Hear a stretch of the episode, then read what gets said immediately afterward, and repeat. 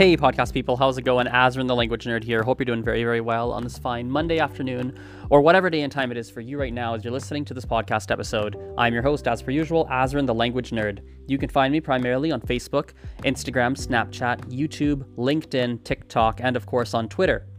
My username on all these platforms is identical. It is at polyglot Azren. That is spelled P O L Y G L O T A Z or Z, depending on your country. R E R E N and you can obviously search uh, Azren the Language Nerd on whatever your favorite social network is. That is another way you can find me. Again, that is spelled A Z or Z R E N, the Language Nerd. And welcome to another podcast episode. I am very, very excited, as per usual, to be recording this one here. I have a variety of different uh, things that I would like to share with you. So let's uh, let's dive right in today and kind of get right on topic. So, the very first thing I'd like to share is just stressing once again the importance of speaking practice.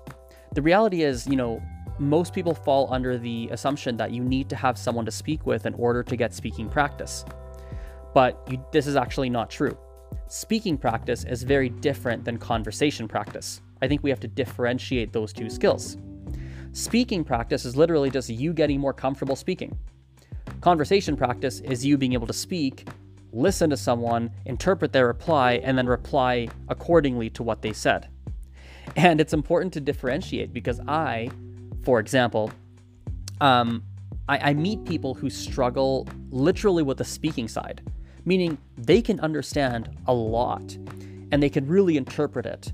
And if they felt more confident getting words out of their mouth, they would do so, and then they would be able to actually converse with people.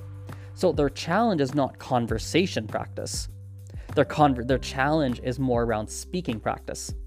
And in order to practice speaking, all you need is yourself and your mouth, like literally you and your mouth and your vocal cords. You can talk to yourself every day. A great piece of advice I give people all the time, and it works very, very well, is if you take your phone and you record yourself speaking on your phone every single day or as regularly as you can. Another variation of this is if you just talk to yourself and just talk and say the things that are that are going through your mind to the best of your ability in the target language. As you get more comfortable literally speaking and using those vocal cords, right? You'll start to feel more confident speaking. You know, it's kind of like um, I kind of view it like this. Certain people are afraid of let's put it differently. Certain people have social uh wait let's put it completely differently. Let's put it like people who are afraid of let's say um, let's say they're afraid of singing in public or they're afraid actually let's just say sorry i'm going a little bit in circles here. There's certain people that are afraid of singing right? They're scared of being judged when they sing. They're deathly afraid of other people hearing them sing and being judged for it which is why they only sing if they're kind of drunk or they only sing if they're in a loud bar and you can't really hear, people can't hear you, people feel self conscious about their singing. And if you wanted to get better at singing, well, you have to be able to sing by yourself first. And you'd be surprised, a lot of people feel kind of nervous singing by themselves. You'd be surprised. If you can sing by yourself, well, the next thing you have to do is you have to be able to sing into a voice recorder and hear yourself sing before and actually listen to yourself sing before you go listen to before you go put yourself out there and let others listen to you sing. Does that make sense? So, if you're scared of having conversations or if you're struggling to have conversations and actually talk with other people, well, start with talking to yourself. Start there. That can be a really good starting point and work your way up to talking with other people. Does that make sense? So, talk to yourself first, get used to the actual act of speaking in your target language, get used to it, and then try practicing with other people. That can be a great thing to try. Another thing you might want to do for conversation is hire hire a private tutor and hire someone and actually have them be your conversation partner. That's a big piece as well. That's a very tactical way. Save a little bit of money, save up some money rather, and pay for someone that you can actually talk to and have a conversation buddy. That's a really good thing you can do as well. I think for people who feel nervous when conversing with others, it's important to find someone who you are comfortable with I think that's so important. I have spoken when I've done conversation practice. Certain people, I, I feel, I don't feel very connected to them and I feel almost nervous around them. And with those people, it's it's not an ideal environment to practice speaking with them or conversing with them because I don't feel right speaking with them. On the flip side, I've done conversation practice with people that I get along with very well and I feel very, very comfortable.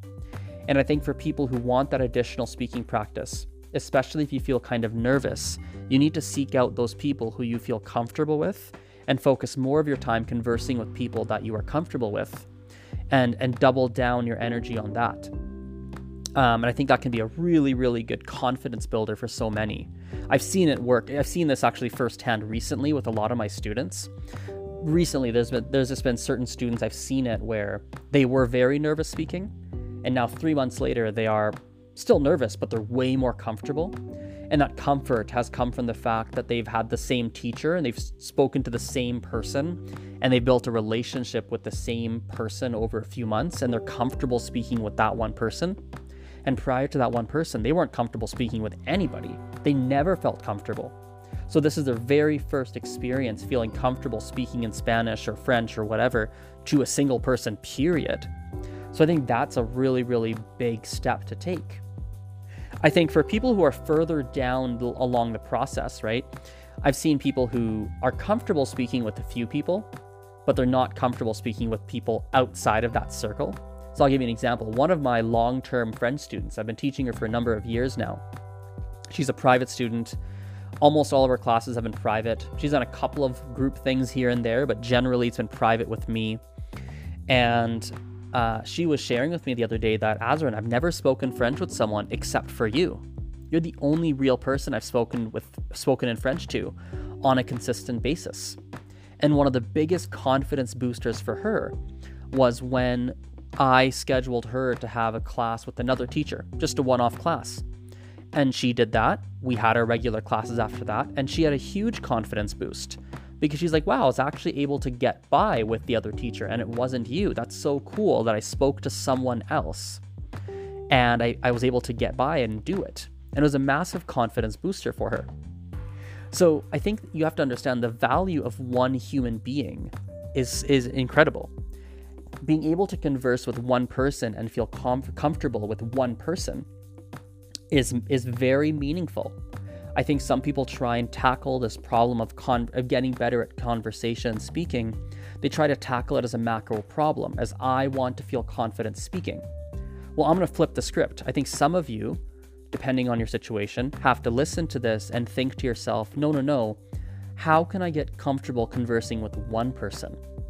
Do I know someone? Do I have a teacher? Do I have a friend? Do I could I make a friend? Could I find one person that I speak with regularly and I become comfortable speaking to that one person. In the beginning, that one person might be yourself, where you're talking to yourself, and can you get comfortable speaking to yourself in the target language? That might be the one person. The one person might be a family member, it might be a friend, it might be a language exchange partner, it might be who knows who it is. But find one person who you can feel, you can make yourself, you can over time build some confidence speaking to that one person. And that's going to be a big step forward for some of you. I've never said that before. I think that's a really powerful thing to share, and I think that's going to help a couple of you listening to this episode here. Um, changing gears a little bit, uh, I would like to share something else as well, um, which is the amount of time required to study a language on a week to week on a week to week basis. I've shared many thoughts on this topic, you know, over the years, and I'd like to revisit it because we haven't I haven't shared much in a while, and I think I have some new perspectives, so it's a good time to update some of my thoughts. So I think um, for how much time you should be practicing on a week to week basis, generally speaking, more is better.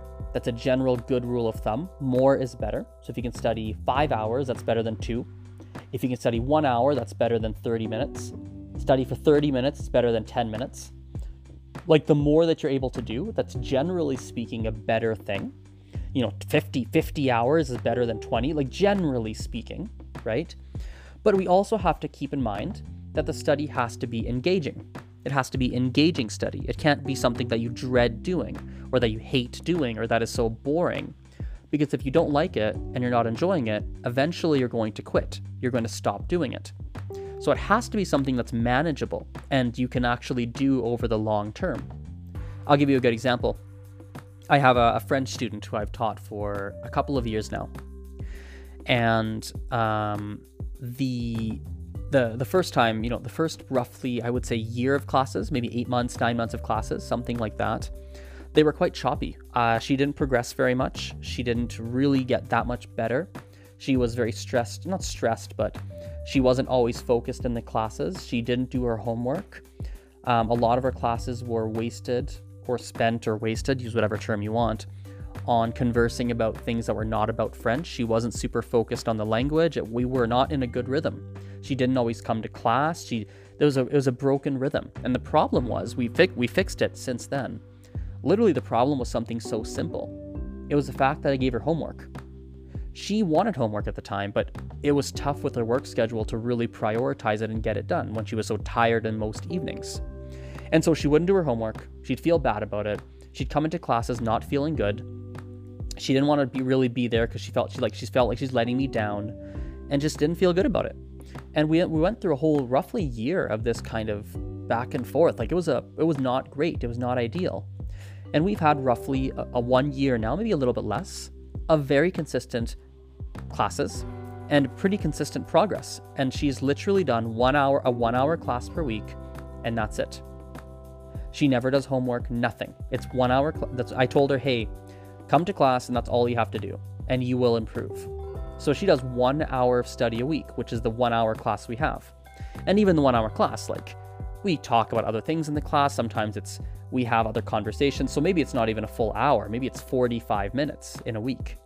But she's improved and she's actually progressed versus before, she was not progressing. So while more is better, you know, it might not be. or you've got to find that happy medium for you, which is going to be different for every single person. The, the final thing I'll say on this topic, it's a tangent, but it is relevant, is, you know, viewing things as a, as a longer as a longer term marathon.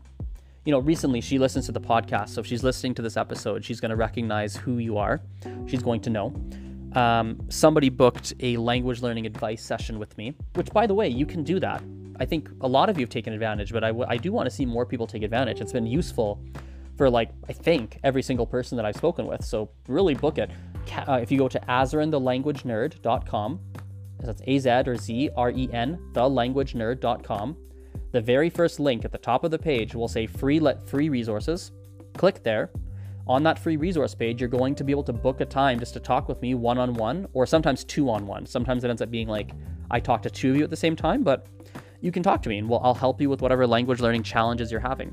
So I regress. I, I I'm going on a tangent. So I spoke with the girl on um, Saturday, and we were discussing some of her challenges. And one of her biggest challenges was increasing vocabulary. She really struggled with it. And we're talking about what the challenges are, and we dug into it. And there's a lot of stuff we talked about. But one of the things that stood out for me was that she always tried to do vocabulary in these sprints. She would try to learn 100 words or X number of words in a two week period. But then three months later, she would have forgotten those words and she'd feel bad and beat herself up. And which was very interesting for me. I think a lot of people view vocabulary in this kind of sense. They try to learn, they do a 30 day challenge, they try and study a bunch of words, they do flashcards, they spend a summer. This is not the first person I've who said this kind of thing to me, by the way. It's happened a lot. So I've seen it frequently. I've seen it. And and it's funny because I view vocabulary study completely differently. I don't view it like that at all. And that's never how I've really focused on vocabulary. I view it as almost like a one, two, three, four, five, six, seven, eight year process of learning vocabulary. Maybe not eight years, but definitely less than eight, but let's call it a one year process to really, maybe it takes a full year before you get words that fully lock into your mind. I don't know if one year is the number, it might be six months, but I'm to say, let's say one year sounds about right to me. I'll give you a real life example. I think I might have shared this on the podcast, but it's worth revisiting if I have. I was in Taiwan one year ago. I was studying Mandarin intensively, like every single day, five to seven, seven days a week, basically. Um, I was doing classes, I was doing study at home things, I was doing casual practice and conversations, I was doing all sorts of different strategies. In that in that five week period when I was in Taiwan, I learned roughly 200 different words. I have a whole list of them. I still have the list. And roughly six months ago, I was looking at the list, roughly six, something like that, and I didn't know a lot of those words. I still didn't know a lot of them. I haven't actively studied them. I hadn't actively studied them for six months, but I would. I was actively studying Mandarin for six months, and I would come across a lot of the same words again in my studies because they're not uncommon words. I would sometimes revisit the list and look at the list, study a little bit. And now here we are roughly one year later. And I, whenever I look at the list, I know approximately, I should actually figure out exactly what it is, but it's approximately 80% of those words now I feel very comfortable with. And it's because over the past year, I've been doing occasional review of those words for a whole year. So instead of doing 35 review sessions and really cramming it in over two weeks, I did 35 over a one year period or 65 over a one year period. So I would rather you, I want you to review consistently, but not how, oh, there's, there's got to be a phrase here. I want you to review um, not intensively. I don't want you to do intensive reviews where you cram information into your brain.